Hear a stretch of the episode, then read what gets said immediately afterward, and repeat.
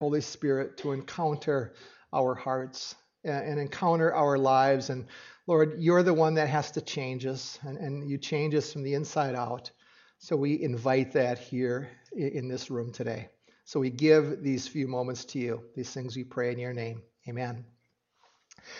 Have you ever had a day recently where you went from morning till night and you get home and you sit down in the chair and all of a sudden it's you're snoring or you're sleeping? Any, anybody have one of those recently? A couple of you have. Uh, I had one a couple weeks ago, and it was like I woke up at two in the morning, and TV was still going. And uh, but understand that snapshot of of being tired and worn out. That's actually a picture of where Jesus was at in the text that we have this morning. I want to put it on the screen. Mark chapter 4. If you're new here, we've been walking through the book of Mark and uh, we're at verse 4, verse, uh, chapter 4, verse 35. On that day, when the evening had come, he said to them, Let us go across to the other side. And leaving the crowd, they took him with them in the boat, and just as he was. And other boats were with him. And a great windstorm arose, and the waves were breaking into the boat, so that the boat was already filling. But he was in the stern asleep on the cushion. And they woke him and said to him, Teacher, do you not care that we are perishing? And he awoke and rebuked the wind and said to the sea, Peace, be still. And the wind ceased, and there was a great calm. And he said to them, Why are you so afraid? Have you still no faith? And they were filled with great fear and said to one another, Who then is this that even the wind and the sea obey him? a full day for Jesus. Just imagine he's, he's actually maybe standing, more than likely standing in a boat just offshore. He's teaching this group, this crowd for hours. And I imagine it would have been with much intensity just so people could hear. But maybe even a hot sun, who knows how long it was, but he was exhausted. And he says, Guys, let's go across. Let's get away from the people a bit. Let's cross the lake and go to the other side. And as soon as he gets in the boat, he finds his way to the back. He lays down and he hits the snooze button. And, but even that picture, folks, it's a reminder of, of the humanity of Christ, of Jesus, that he was fully human as well. He experienced fatigue and the pressures of the day just like we do. But here's where we need some other pieces to this story. Because recognize here, as we jump into it, some of the disciples here were fishermen. They were experienced sailors. They were out on the sea all the time. And you catch the phrase in verse 37 a great windstorm arose. Now, I understand that was actually pretty common for this, uh, this, we would call it a lake, okay, the sea, the Sea of Galilee. And, but the Sea of Galilee actually is a pretty unusual uh, body of water. Gonna, let me put a picture on the screen for you. Uh, here's come up on a hillside here, and, and there's lots of things that went on around the Sea of Galilee here with Jesus. If you ever look it up, you could see that, and they'll give you kind of where things took place. But it's about 13 miles long, 7 miles wide, about 150 feet deep in some spots. But the unique part of this lake is that it's 680 feet below sea level. Now, the Jordan River flows into it, and it's kind of the main river that gives it water. There's springs there as well. But because the Sea of Galilee is so low, and you notice that there's some mountains there on the other side, is that it's susceptible to winds coming over the mountains and dropping and suddenly hitting the lake. It creates these downdrafts, and, and they tell us that the storms can come up immediately. Now, it doesn't usually come up at night. That's what I did find out. But it can create, they said it can create 20 foot waves on this small lake. You go, 20 foot waves. Wouldn't want to be in that boat. Okay? But it tells us that, that you understand what the reality of that lake was like. But these men set out at night, or close to at night. I assume it's getting dark. But they weren't expecting a storm. And all of a sudden, the winds come up. Now, one other piece to this story. Uh, in, in 1986, when there was a severe drought of this lake, they actually uncovered a boat. And it, they dated it back actually to almost the time of Christ. And that boat was 27 feet long, seven and a half feet wide, and four and a half feet high. So it well could have handled all of the disciples as they were uh, going across the lake. So verse 37 tells us though, as they're getting going in the lake, the waves are coming over that boat, filling it with water. Now, understand it wasn't rain either. We don't think that it, they don't believe that it was rain going on at all. It was just a wind. If it would have been rain, Jesus probably would have woke up. But it would have been dark, and the winds come, water's going over the, the side of the boat, and they push the panic button. And these, again, seasoned fishermen, they experience the water and they're still in a panic. Now, here's where we need to go with this story. This is a crisis event for these men. Uh, it's one of those moments that they would remember forever, having been on that kind of the water and just the waves and what was happening. But think about it. If you apply that to our lives, isn't this true? That we have storms in our lives that can come up all of a sudden we have these events in our lives that we have to admit can be filled with great fear. I, uh, if, if, you're following along in the bulletin outline there, I, I, said this, I found this, somebody said this about uh, the way we our lives are, and I think it's true. There are three parts to our life. We are either in the midst of a storm, we're coming out of a life storm, or we're getting ready to enter another storm. Isn't that true sometimes? See, the reality is, is that one moment the bottom can fall out in our lives. We can be enjoying fair weather, and all of a sudden it's pounding us. Our, our lives are just are, are, thrown into turmoil. You know, I, I have to confess that it, when I was taught or thinking this through, I thought of my daughter right away. Um, she's pregnant. Some of you don't know that, but I, have shared that with a few people. And, she has one of the challenges that at some point she has to have a liver transplant. Um, it's years down the road, maybe. There's, there's a degrading liver, or, you know, th- that's what's happening. It's breaking down. And, and then for her, the last abrupt storm came a couple months ago as she got pregnant, they were doing some testing. The doctor took her aside and said, Your your daughter has Turner syndrome. And even that storm for her, I have to confess, it spilled over on Deanna and I. And we wrestled with it. But see, isn't that true for so many people? In one moment, you can find yourself in the middle of a terrible and horrible storm. One phone call, one doctor's visit, one tick of the clock. There you are. Water's coming over into our personal boat and it's beginning to sink. But here's the biblical understanding it shouldn't surprise us. Look at John 16 33. Jesus says this I have said these things to you that in me you may have peace. But look at this statement in the world you will have tribulation. You will have tribulation, but take heart, I've overcome the world. See, Jesus acknowledges that we live in a broken, fallen world, and there are going to be things and crises that come into our lives abruptly. Life isn't always smooth. But I, you know, I confess to you, and I, I think you'd be the same. Wouldn't we rather avoid those things? And the, especially the emotions that go on with it the anxiety, the panic, the fear, the discouragement. See, we want the storms of life really to be uh, not us. It's okay, somebody else deals with it, but not us. See, but the boat can be filling up in our lives and we're sinking and we feel helpless. But I got to point to another application here from this story.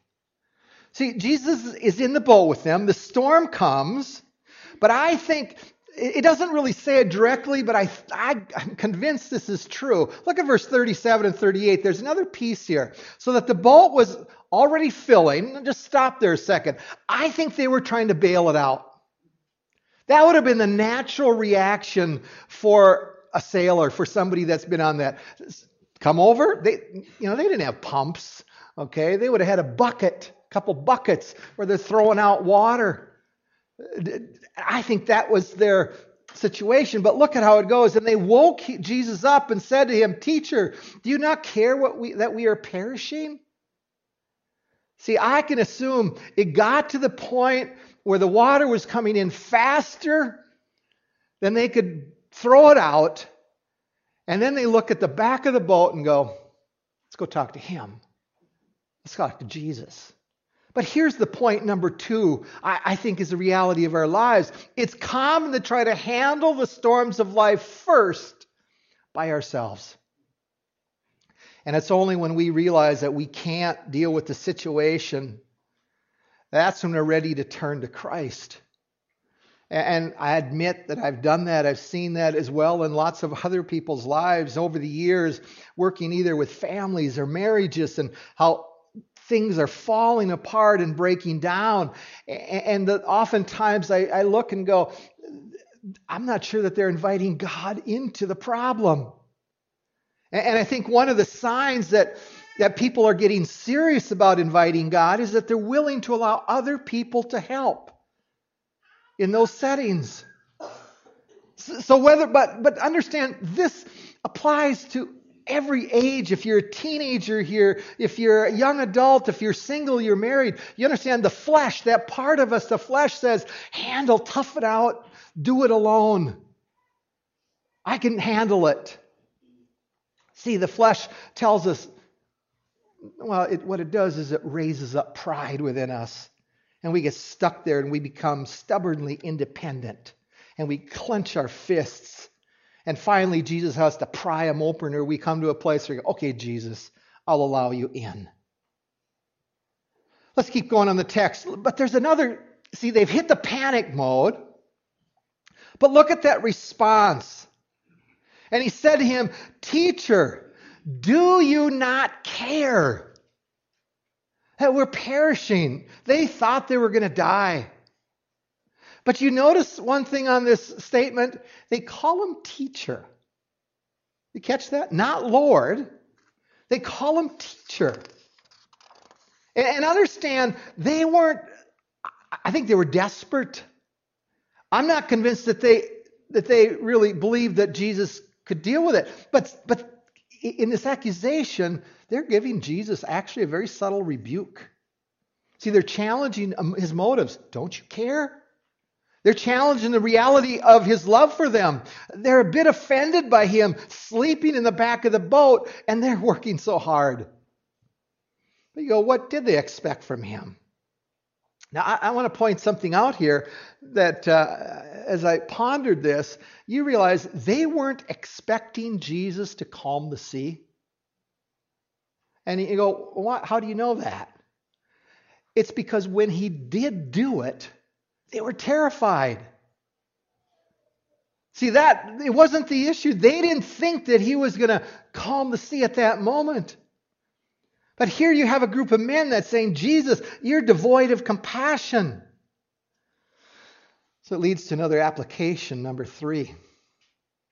I think this is what's going on. When the storms of life come, there will always be an invitation to have an encounter with Jesus. When times get hard, and, or maybe even in the normal pressures of life, or it could be difficult storms, when those things take, take place, if you believe that there's a God out there that loves you, the Holy Spirit is coming and inviting you to encounter Jesus, the triune God. Now, the encounter might include his love, it might include his holiness, it might be about his sovereignty, And as he, as, he, as we encounter him, I, I think what happens is this we begin to head down two paths, potential paths. And if you're taking notes, I said the first one is this the first path, we blame him or curse him. God, why did you? But, but the second path really can be this it's a surrender to Him, and it leads to a response where we worship Him. Remember Job? I've used this text a couple of times because it's so relevant to our lives when hard times come. If you remember, maybe you've never read Job, go home and read it. Job 1, it talks about where Satan wants to test Job. And God lets him do that. And, so, first, Job's, all his servants and his sheep all get killed. And somebody's telling him this, and then someone runs up to Job and says, Job, all of your children have been killed in a house where the house fell on them. And look at the response of Job. Chapter 1, verse 20. At this, Job got up and he tore his robe. It was a sign of complete despair, that tearing of the robe. And he shaved his head and then he fell to the ground in worship. And he said, Naked I came from my mother's womb, and naked I will depart. The Lord gave and the Lord has taken away. May the name of the Lord be praised. In all this, Job did not sin by charging God with wrongdoing. Do you see this path here? Job had an opportunity. He could curse God or he could move toward worship, and he worshiped God. But I got to remind you in this story, one thing we forget so often in this story is he wasn't the only one afflicted by this, all of the tragedy. His wife, he was married, he had a wife. And it tells us this in chapter 2. Matter of fact, Satan's not done with him. And look at chapter 2, verse 7. So Satan went out from the presence of the Lord and afflicted Job with painful sores from the soles of his feet to the crown of his head. Then Job took a piece of broken pottery and scraped himself with it as he sat among the ashes. His wife said to him, Are you still maintaining your integrity? Curse God and die. Curse God and die. And he replied, You are talking like a foolish woman. Shall we accept good from God and not trouble? In all this, Job did not sin in what he had said. See, I think we can assume what Job's wife's response was. She cursed God. God, you don't care. I refuse to bow before you. I refuse to worship you. See, we at these moments, these crisis moments, we have these two paths. We encounter, and the Spirit invites an encounter with, with Himself. And the disciples encounter Jesus here in the boat where there's a crisis going on, and Jesus, you don't care that we're going to drown in the boat. You don't care that well, let's transplant it to today. God, don't you care because my life has fallen apart? Don't you care, God, that I just received this terrible report from the doctor?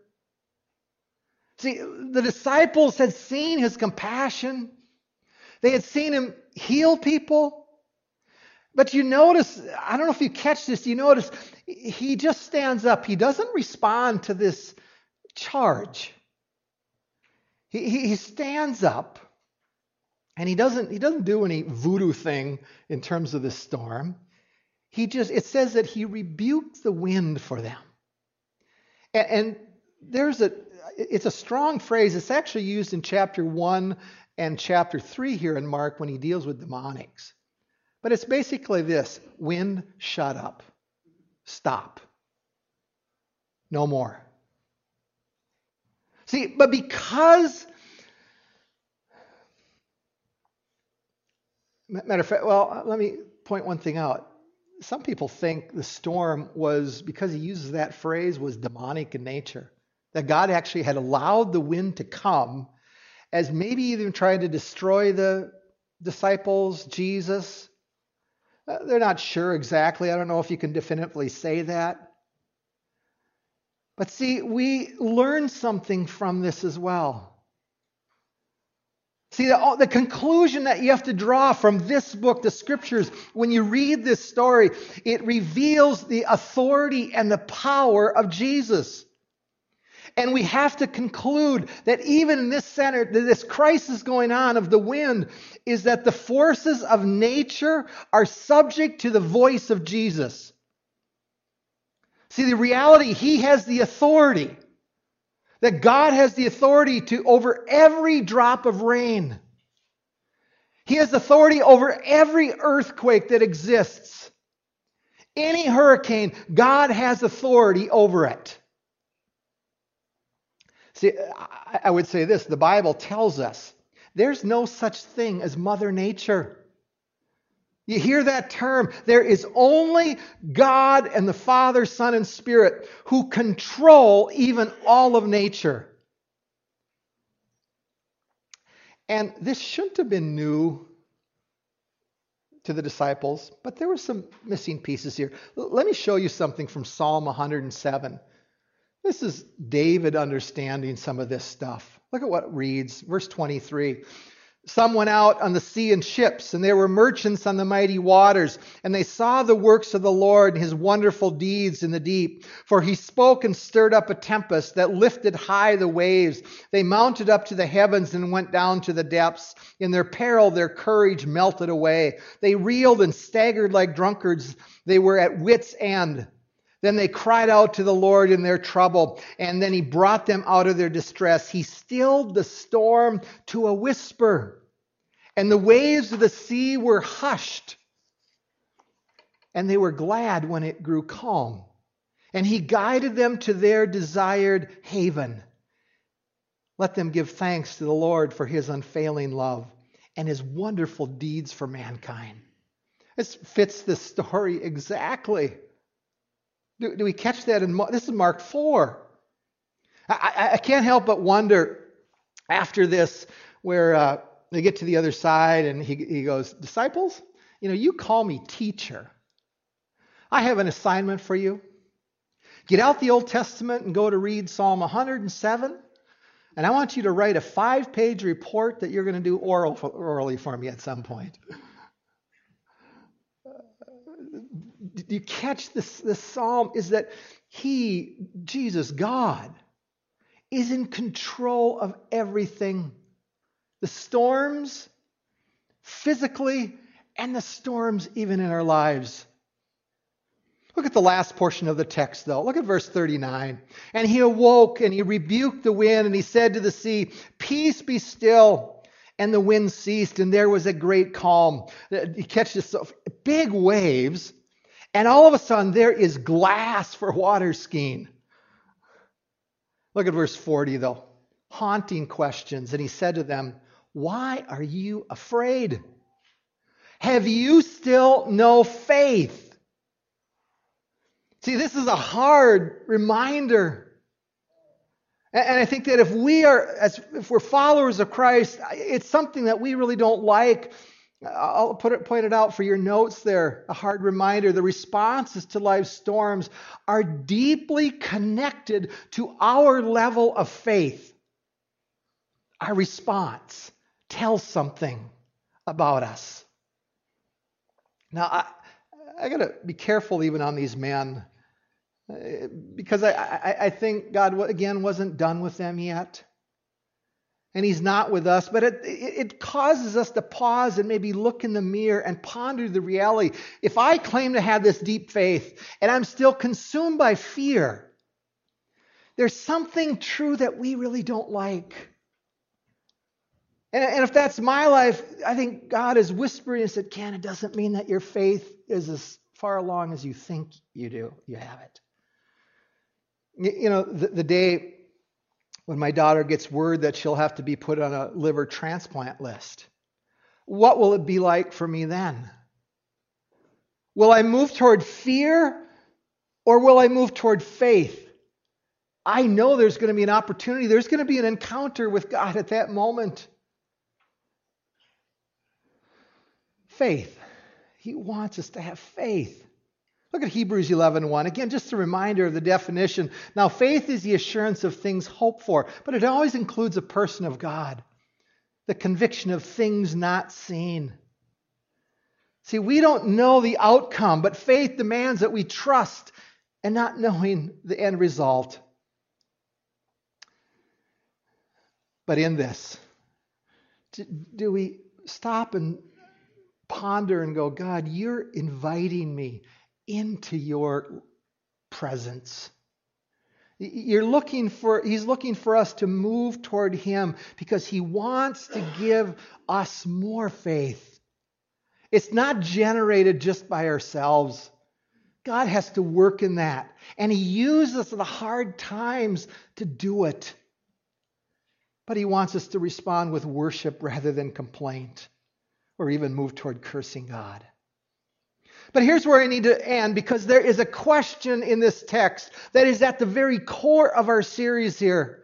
Look at verse 41. And they were filled with great fear and said to one another, Who then is this? That even the wind and the sea obey him.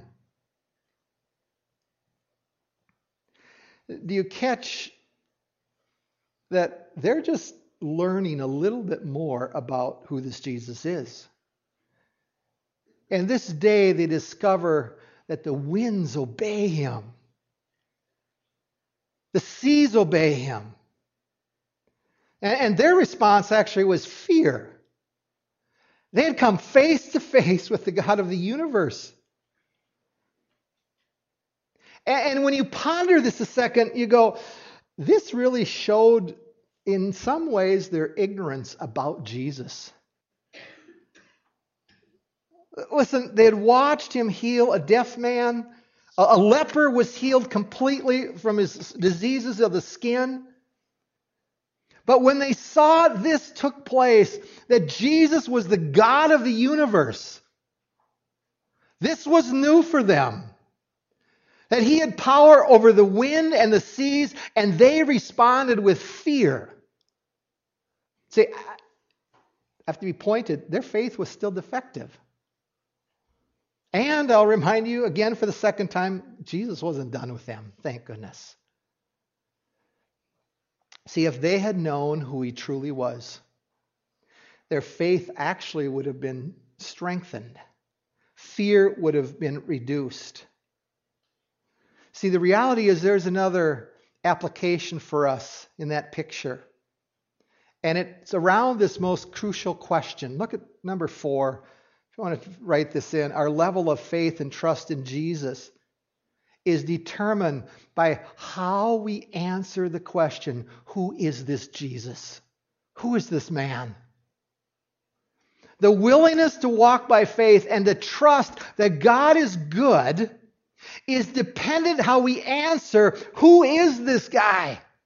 Who is this Jesus? Now, the disciples, they're going to grow in their faith. Man, and he's getting them ready. This is more training even for them. But let me put a question on the screen that's so difficult. Do we believe that every threat in our lives is subject to the will of God? Do we be, believe that He is that authority and that He has the power to do anything He wants? And it makes such a difference how we answer that question who is this guy?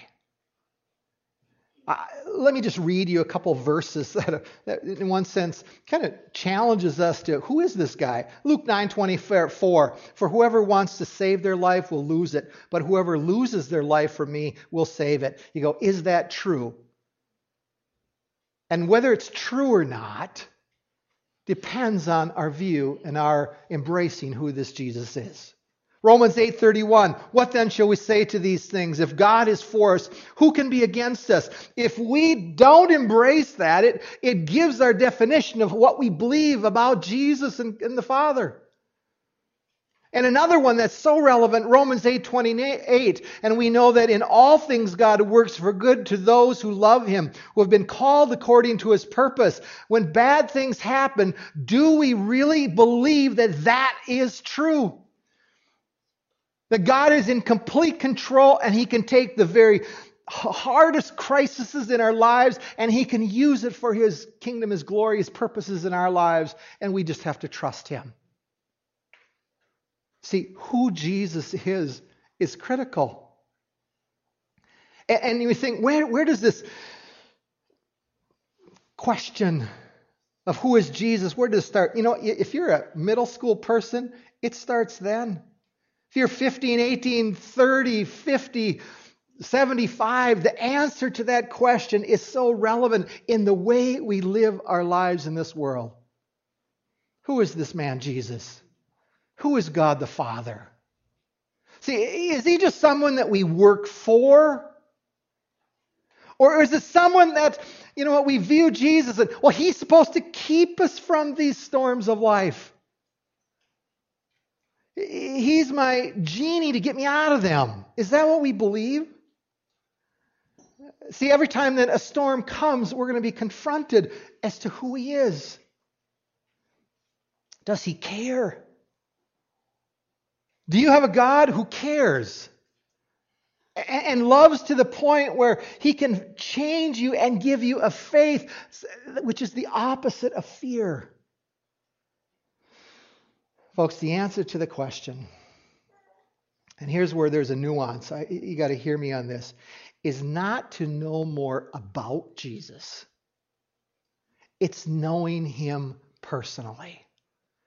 That's where it starts. And he is inviting us to come.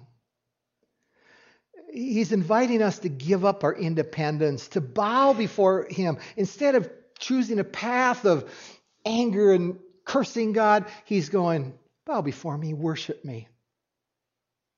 Come to my presence, experience my love. And my prayer is that you would begin to pray and just invite him to reveal himself to you today, even if you're in the midst of a crisis right now. See the question do you know Jesus? Is that just from a distance? Or is it up close when you're in the middle of a crisis? I'm going to ask the elders to come up when it, we want to remember him. But let me, as they're coming up, ask you one more question. And it's a phrase I came across, and it's the right phrase. Do you personally trust Jesus when life is hellish? When life is like this? Up and down in waves. See, God invites us to come to Him, not accusing Him, Do you really care, God? He invites us to come and open up our hands and, and say, I give up control of you. I give up. And we get to celebrate communion today. Folks, the, the Jesus that we are remembering today, he's a personal, he can be a personal friend of ours, a father that loves. The, the triune God is a personal God that we remember today. And I invite you to seek him, to get to know him, to love him with all your heart and soul and mind. Guys, if you want to hand out the elements here today. I'd remind you that we do practice open communion, but just hold the bread, little element there that you get. We want to partake of that together. But just ponder and go, just think of the love that God has wants you to know. Just bow before Him and give your heart to Him even right now as you're waiting.